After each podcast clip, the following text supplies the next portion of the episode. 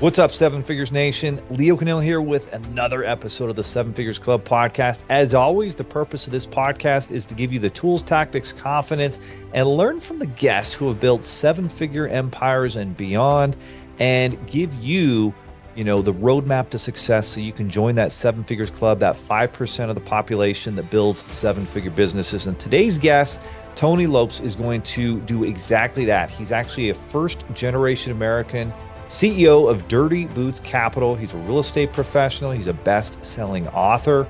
Coach and speaker, he earned a BS in mechanical engineering and an MBA from UMass. He worked in the defense industry for 19 years, managing multi million dollar programs while simultaneously building a portfolio of residential income properties.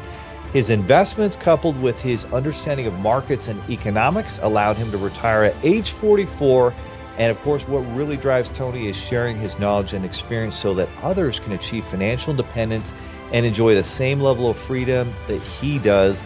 He's going to be talking about, of course, entrepreneurship, multiple streams of income, real estate, and we might even delve into world economics and countries like China and how that's going to impact everything we're doing here in the US. Tony, welcome to the show. There are over 32 million businesses in the US, and over 90% of them will never break seven figures in annual sales. So, how do we, as entrepreneurs or aspiring entrepreneurs, break into that seven figures club? This podcast will relentlessly share the secrets, strategies, and tactics I've used to create three multi seven figures businesses and bring in even more successful entrepreneurs than me to share their inspirational stories and tactics to success.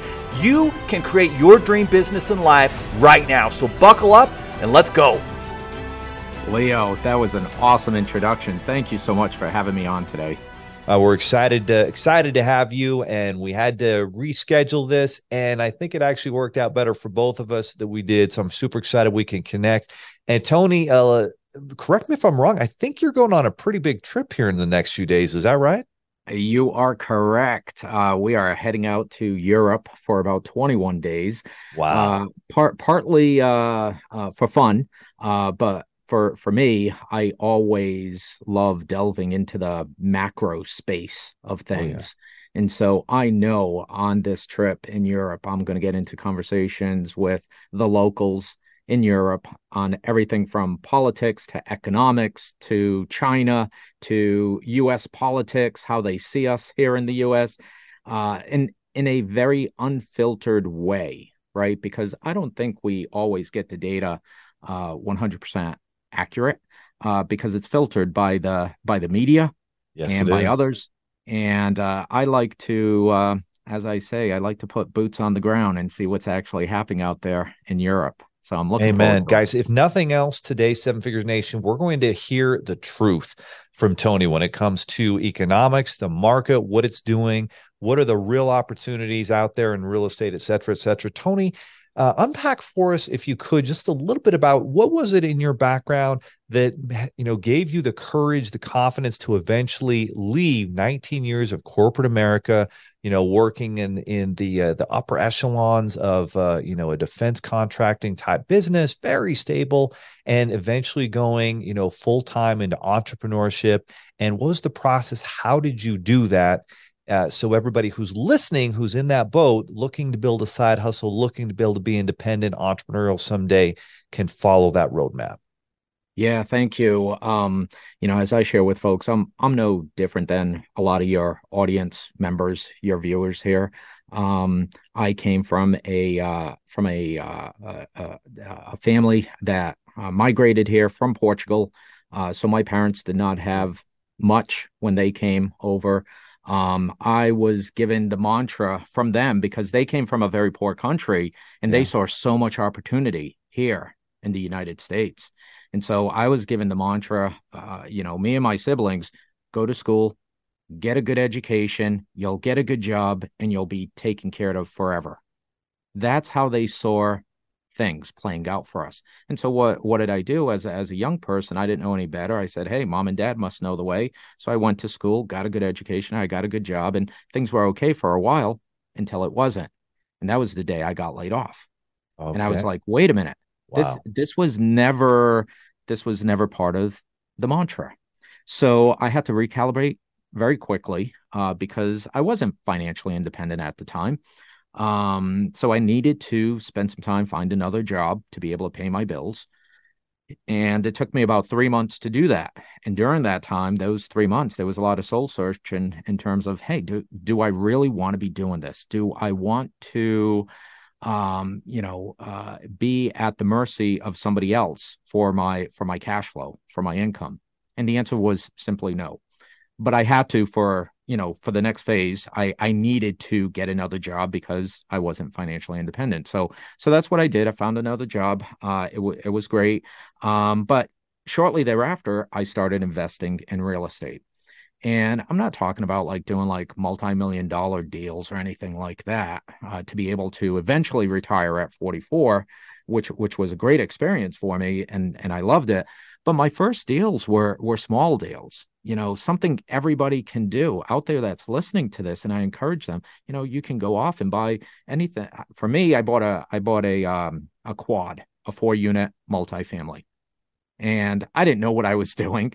I have so many people. It's, it's actually it's it's hilarious. I mean, people would ask me, you know, well, gee, what what was the cap rate and what was the cash on cash and what was, you know, this metric and that metric, and I'm like, I have no idea. To this day, I have no idea. I I I purchased based on cash flow per door.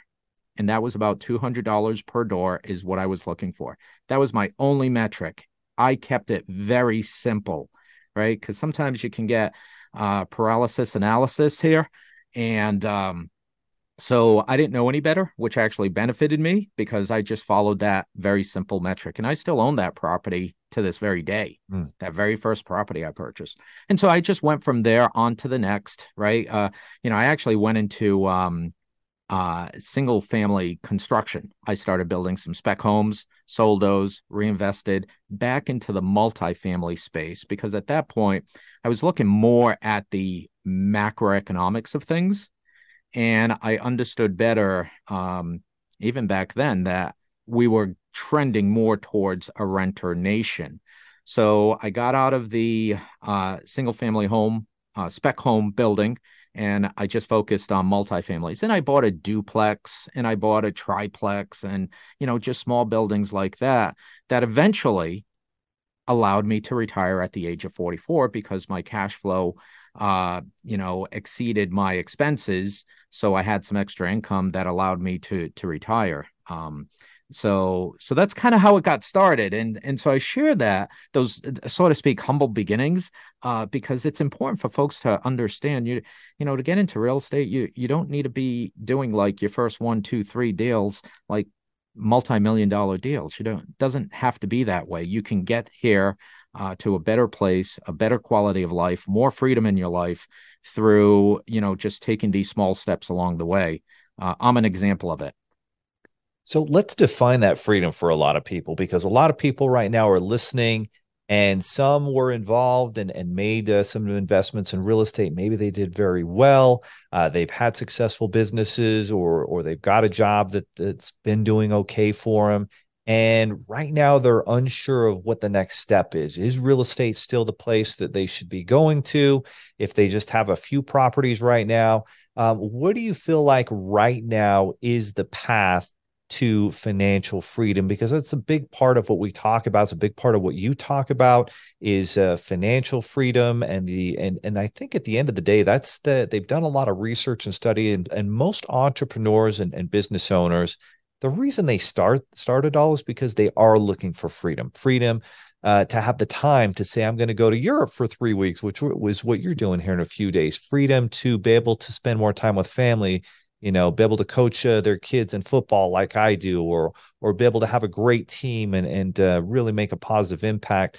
So how, what do you feel like is right now in america the best path towards that financial independence in 2023 so that's uh it's it's a pretty complex question uh, what you're asking there but I'll, I'll, simply answer it this way well, there's a lot of different answers right there's, there's a, lot, lot, of different, different paths, answers but yeah. in your opinion what do you feel like maybe are a couple of the more simple ones that the odds are more in your favor to succeed at well i i obviously i like real estate because you can okay. do that in parallel to your uh your job right? That's what I did. I got started in real estate while I was also working my W 2 job.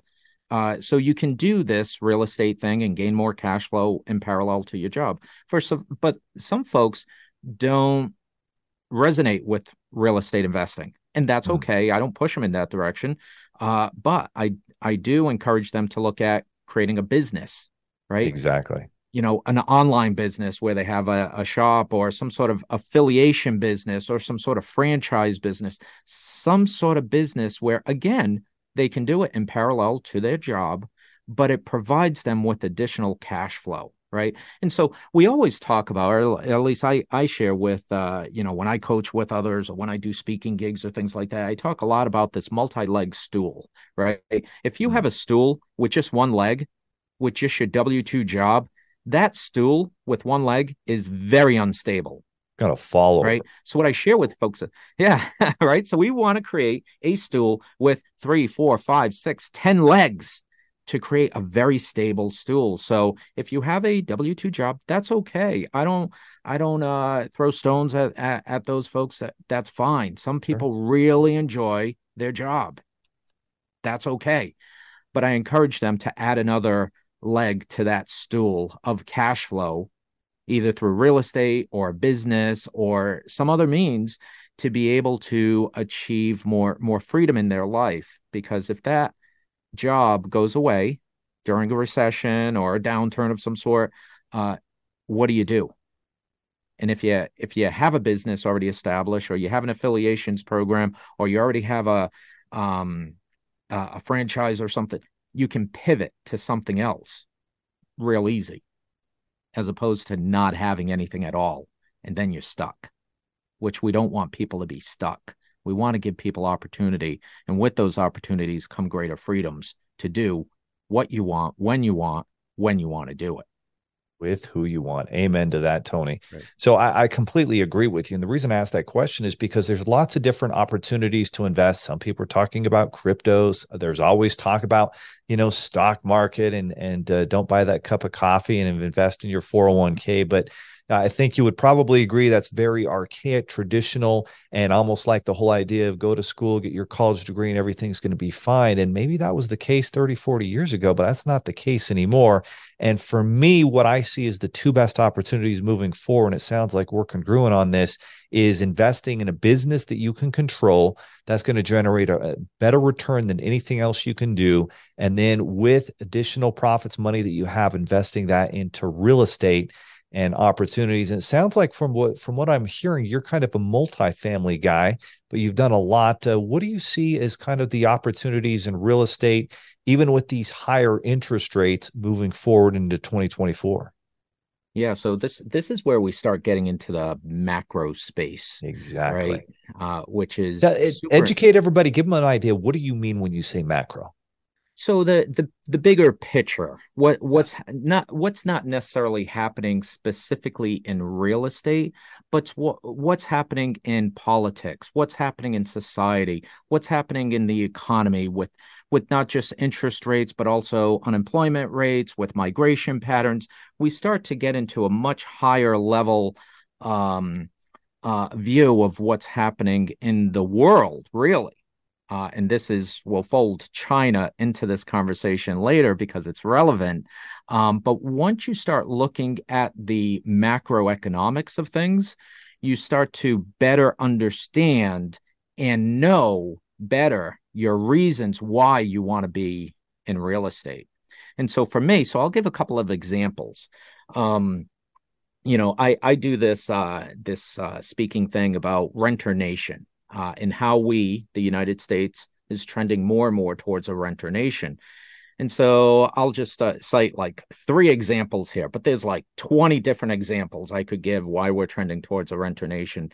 One of them being the recent debt ceiling, right? That we just banged up against and w- was just lifted, right? That that was uh, a few months back, and we continue to hit that debt ceiling at the federal level.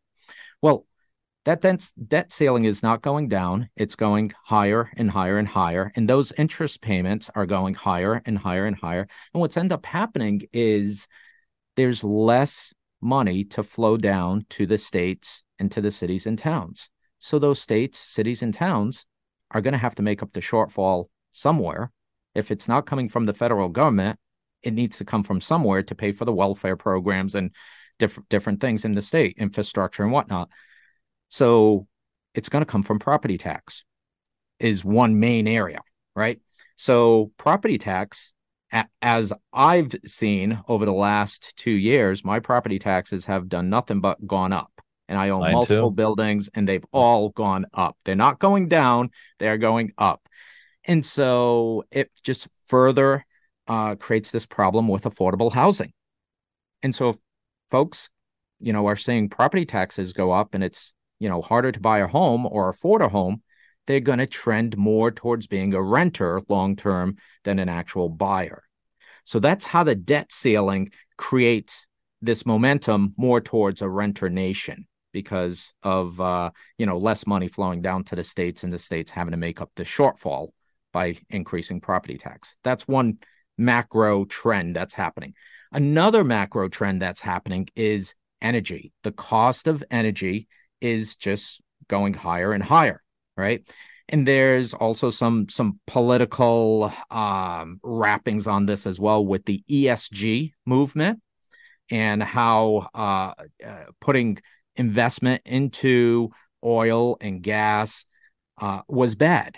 And so what ended up happening was a lot of that capital did not go into creating new power plants, creating new uh, coal mines, creating new uh, uh, sources uh, uh, for uh, excavating fossil fuels, thing, things like that. So that capex did not show up when we needed it.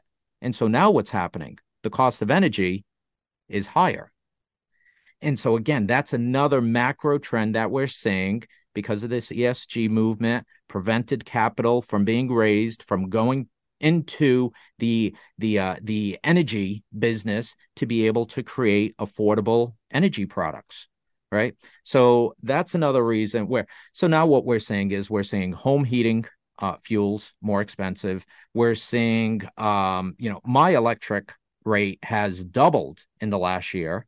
You know we used to pay about $200 a month. You know now we're paying close to $400 a month. So being able to afford a home with the unknown costs of energy, again, it's another macro trend driving people more towards uh, being renters than being homeowners. And then another thing, the the third point I'll make is society itself, right? We we've become a very uh, lazy society. Not everyone, but for for a good uh, extent, we society, young people have become very lazy. Uh, and how do we see that? We see that in terms of, you know, folks don't even want to go to the grocery store to shop for their own groceries. We have Instacart now. You order it up and you don't even have to go to the grocery store. It gets delivered to your door. The same thing with preparing food. People don't want to prepare food anymore. They have Grubhub and Uber Eats and different services, again, delivered straight to their door. Same with Amazon, right? We have this we don't even want to go to the store. We order it up on our phone. It's a very sedentary type of consumerism. We order it on our phone and it shows up the next day and we're we're happy about that. Do you think folks in that environment want to go spend the weekend and clean their gutters on their house? Probably not. Not when they're conditioned in this way right? Do you think they want to paint the trim on their house Probably not. Or cut the grass, right? Or fix the shed or whatever it is. They're just not being conditioned that way from a societal aspect. They're not conditioned that way. So again, it trends. That's a macro trend taking us from being homeowners to being more renters. So those are just three very simple examples. I think everybody can relate to. We all see it uh, driving us more towards a renter nation. So I'm still very uh, uh, bullish on the multifamily space. I talk about that being still the the the next uh, gold rush in in um in real estate is the multifamily space. Uh, and another reason for that to fold in yet another macro uh, piece of this is look at China. Look at what's happening over in China. China is imploding today, right? You know, their stock market, I just looked it up earlier today. Their their Hang Seng stock market in the last five years has lost 30% of its value. Really?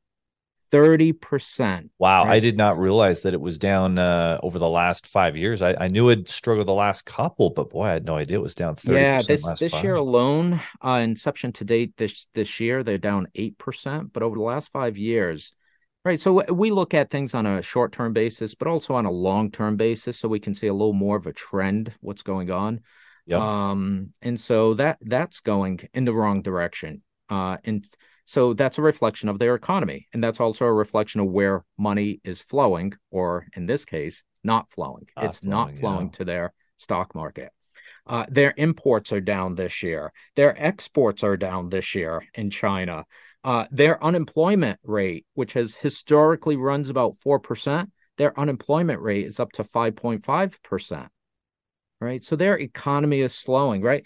Do you think that's an economy where money is going to be flowing into, or they themselves, the Chinese, are going to be investing into a slowing economy? Probably not.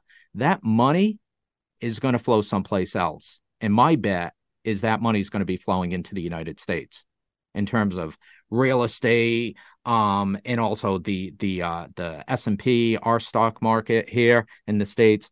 That Chinese money, that investment, is going to be flowing to the U.S uh, which uh, which still has a very strong economy as as of today, right? Um, and so you you look at some of these other so so that's again another macro trend. What's happening in China impacts us, and I think that's important for us to understand. And you know, we look at the deglobalization that's going on now and the onshoring here in the states of you know what used to be produced over overseas uh, to a to a great extent we see this uh, the chips act right where multiple plants are building chip manufacturing plants here in the states that's positive for for housing that's positive for the multifamily space that's positive for industrial and warehouse and manufacturing investment right so these are all macro trends, the globalization and onshoring. That's just another macro trend that further uh, supports why I'm bullish on the uh, the the rental and multifamily space. So. Mm. Good stuff, everybody. So, bottom line is multifamily is looking like a, a very strong opportunity over the next five to 10 years. And uh, Tony, I mean, I, I, can't tell you how many different, uh, you know, realtor.com and other reports I've seen where there's actually a shortage of units. And right now there's very little inventory in terms of real estate homes on the market to buy. And so I'm hearing from people that we're 3 million homes short, we're four, five, six million uh, home units for families to live that don't even exist.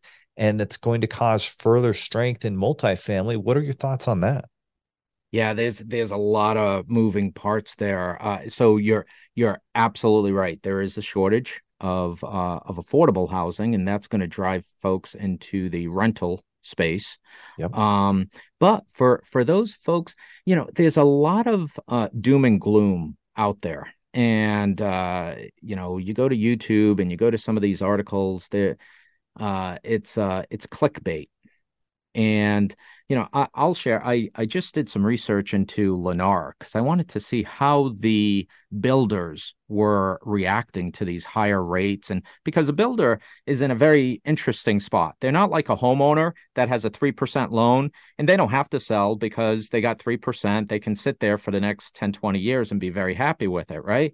Uh, they're not a renter, right? They don't rent their home, so they're not playing in that space. After they build it, they go to sell it, not rent it that's not their business model. So I, I did some research on Lennar and I came up with Lennar is actually offering um, folks with student loans, they're offering like uh, upwards, I think it's, you know, they give a certain percentage back to the home buyer towards paying down their student loans, hmm. which I found very interesting because Lennar, they're in the business of selling homes.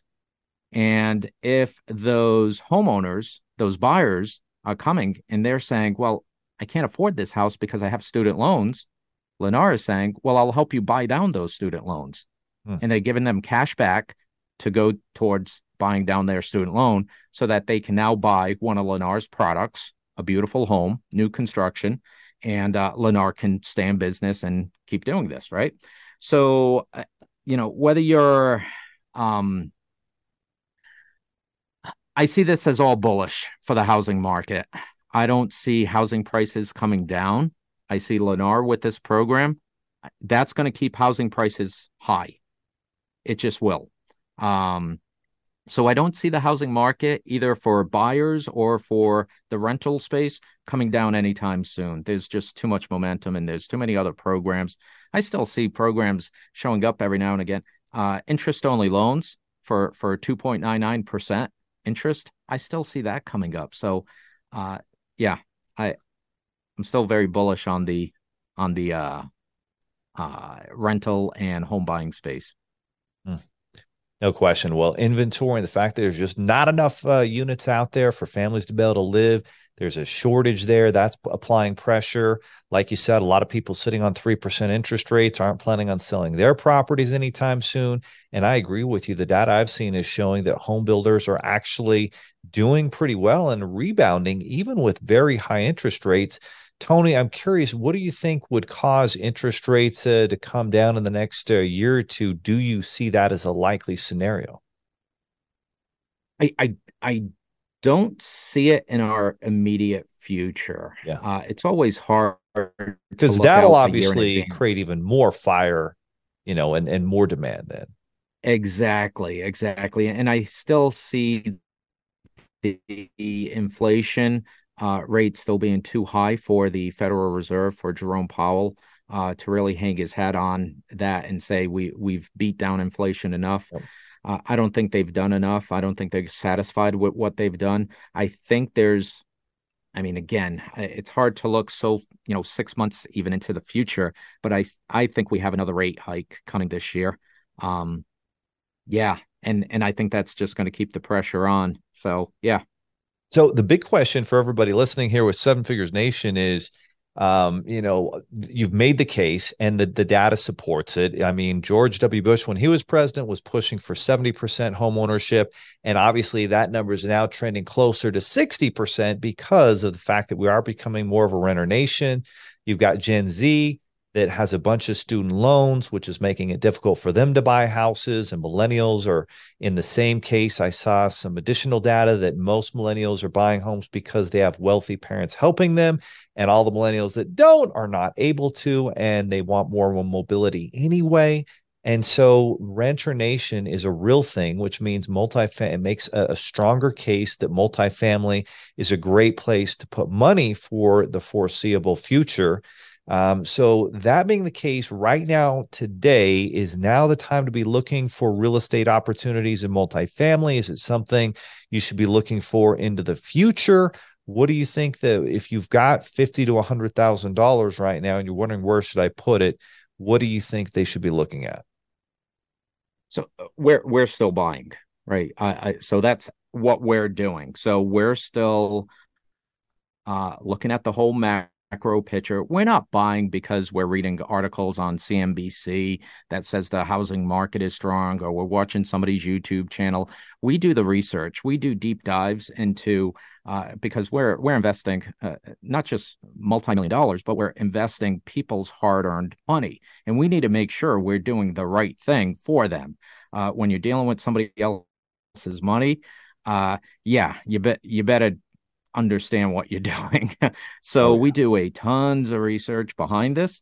Um, and uh, so yeah, we're we're looking at this space and we're saying, you know, nobody ever looks back and says, gee, I wish I didn't buy real estate in 1970, or I wish I never bought real estate in 1980 or 2000 or 2008 or so on, right?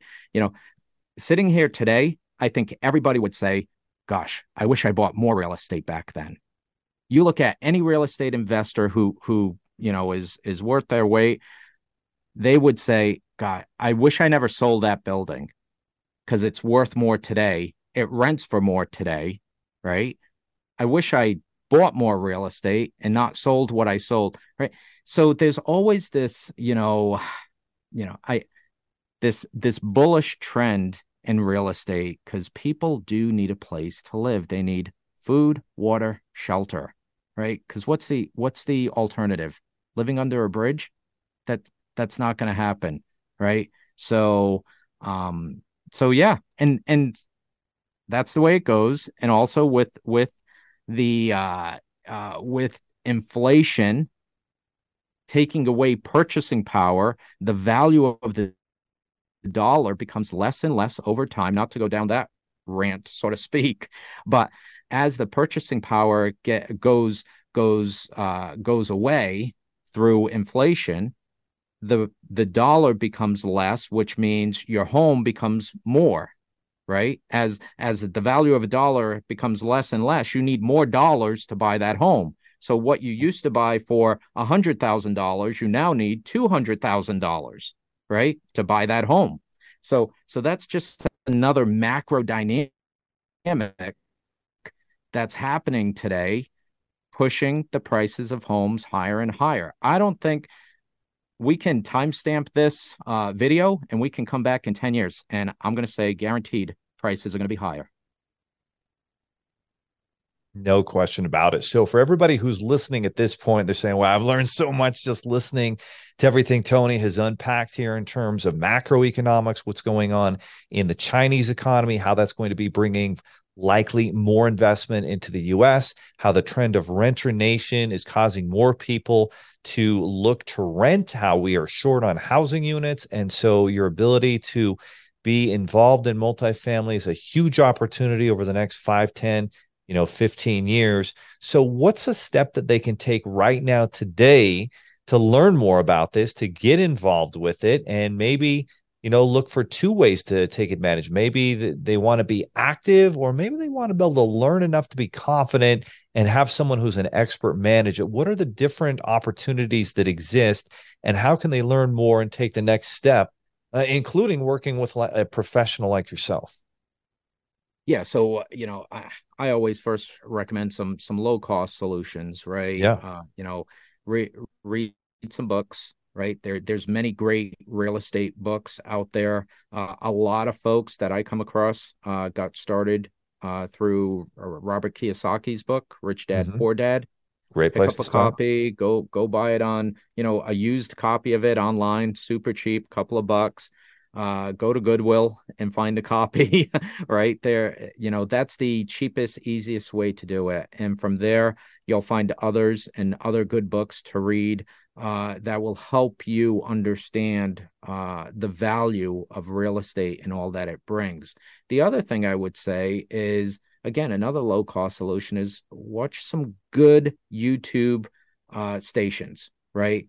Uh, again, Rich Dad Poor Dad has one out there. Ken McElroy is is Ken another great nice one to to watch. Um, if you're interested in the macro uh, space, what's happening there, listen to George Gammon, uh, Rebel Capitalist. Mm. Uh, he does a lot of great, many great videos out there. Uh, so through watching a few of these, you can find some others in the space that you may resonate more with, or you may want more education um, one way or another. Uh, so those are two very cheap ways to start the learning process.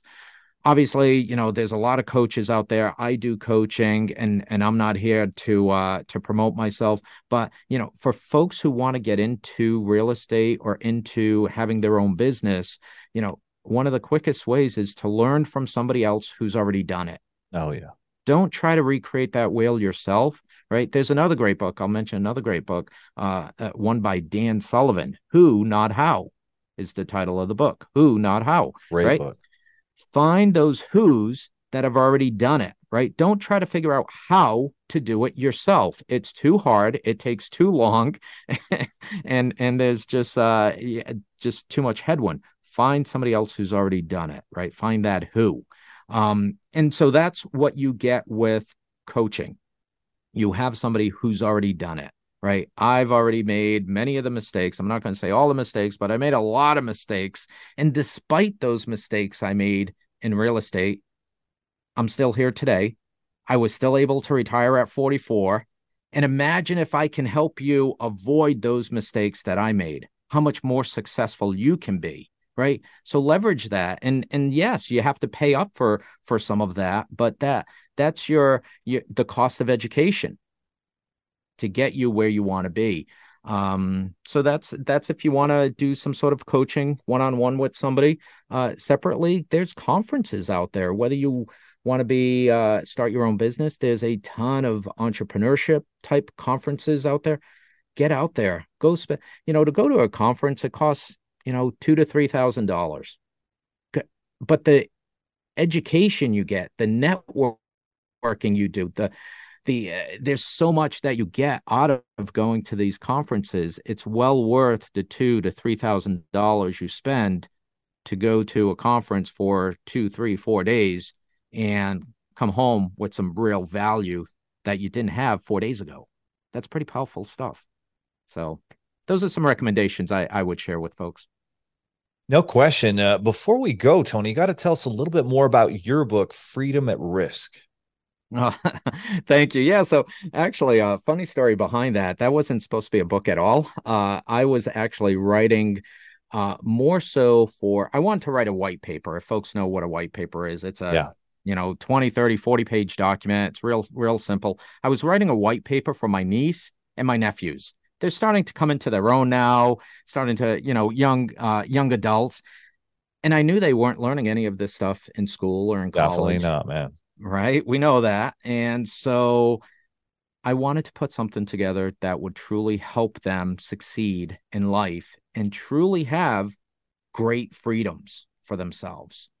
And so I started writing this, what I thought was going to be a 20, 30 page document. And, and so I was that geeky guy in the corner of Panera's uh, you know, banging away at my laptop computer. And before I knew it, I had like 35,000 words and 200 pages. And at that point, I had to transition. You had a book. And, and I had a book.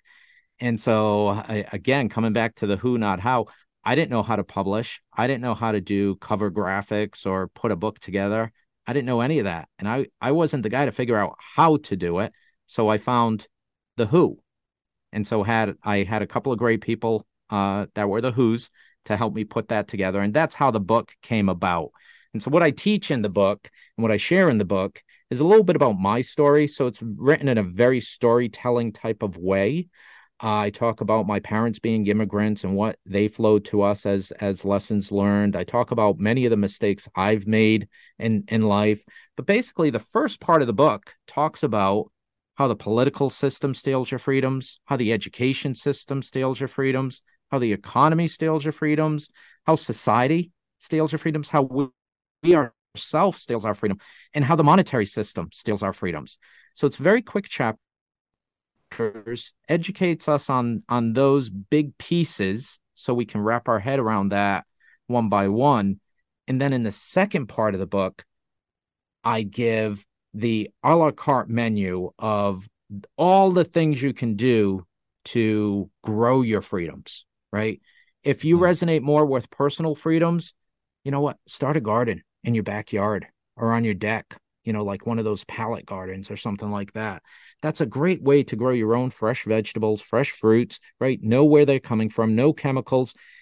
And not only that, to be able to get great org- organic fruits and vegetables, it's also a great way to get outside and get your head away from the the media and from the politicians and from the gudge of all that create a good mindset for yourself.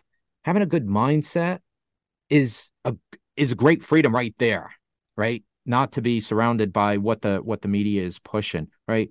Uh, so th- that's a great uh, thing uh, that I've I've discovered, I've used, I write about it, I talk about it. Um, another great personal freedom is if you have the opportunity to get a second passport, second citizenship, get it. Right? I'm I'm a uh, uh, uh, of Portuguese descent because mm-hmm. my parents were um, uh, Portuguese citizens. So there's a very cheap, easy way for me to get my citizenship uh, into Europe through my parents. And so I'm pulling the trigger on that to to get that. It's been a lengthy process because uh, of a lot of different reasons. With the Ukraine war, they've been taking a lot of refugees into Portugal uh, you know, because of the the war in Ukraine, and so they're prioritizing them in front of folks like me, which I'm totally okay with, and I totally support that.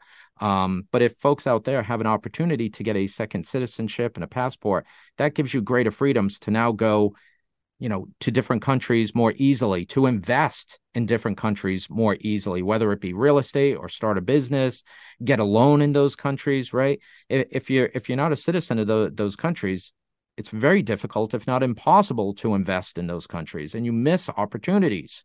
So that's a way. You know and obviously i talk a lot about financial freedoms and how you can achieve financial freedom over personal freedoms right? Um, in terms of you know things like asymmetric plays which means you know you invest in something that's uh, relatively new at low cost. Think in terms of like bitcoin. When bitcoin first came out you could get a Bitcoin for like a nickel or something, right? Somebody bought a, a pizza for for one Bitcoin way back in the day. But now a Bitcoin is worth I I, I haven't tracked it recently, but it's like twenty five thousand uh, dollars. So that's an example of an asymmetric play when you buy something at a very low value and it has tremendous upside, right? So cryptocurrencies could be an asymmetric play. I also talk about uh, dividend producing uh, stocks, right? If real estate isn't your thing or starting your own business, if you're more into the stocks and, you know, find some great stocks with dividends that kick off coupons each and every month into your into your uh, mailbox.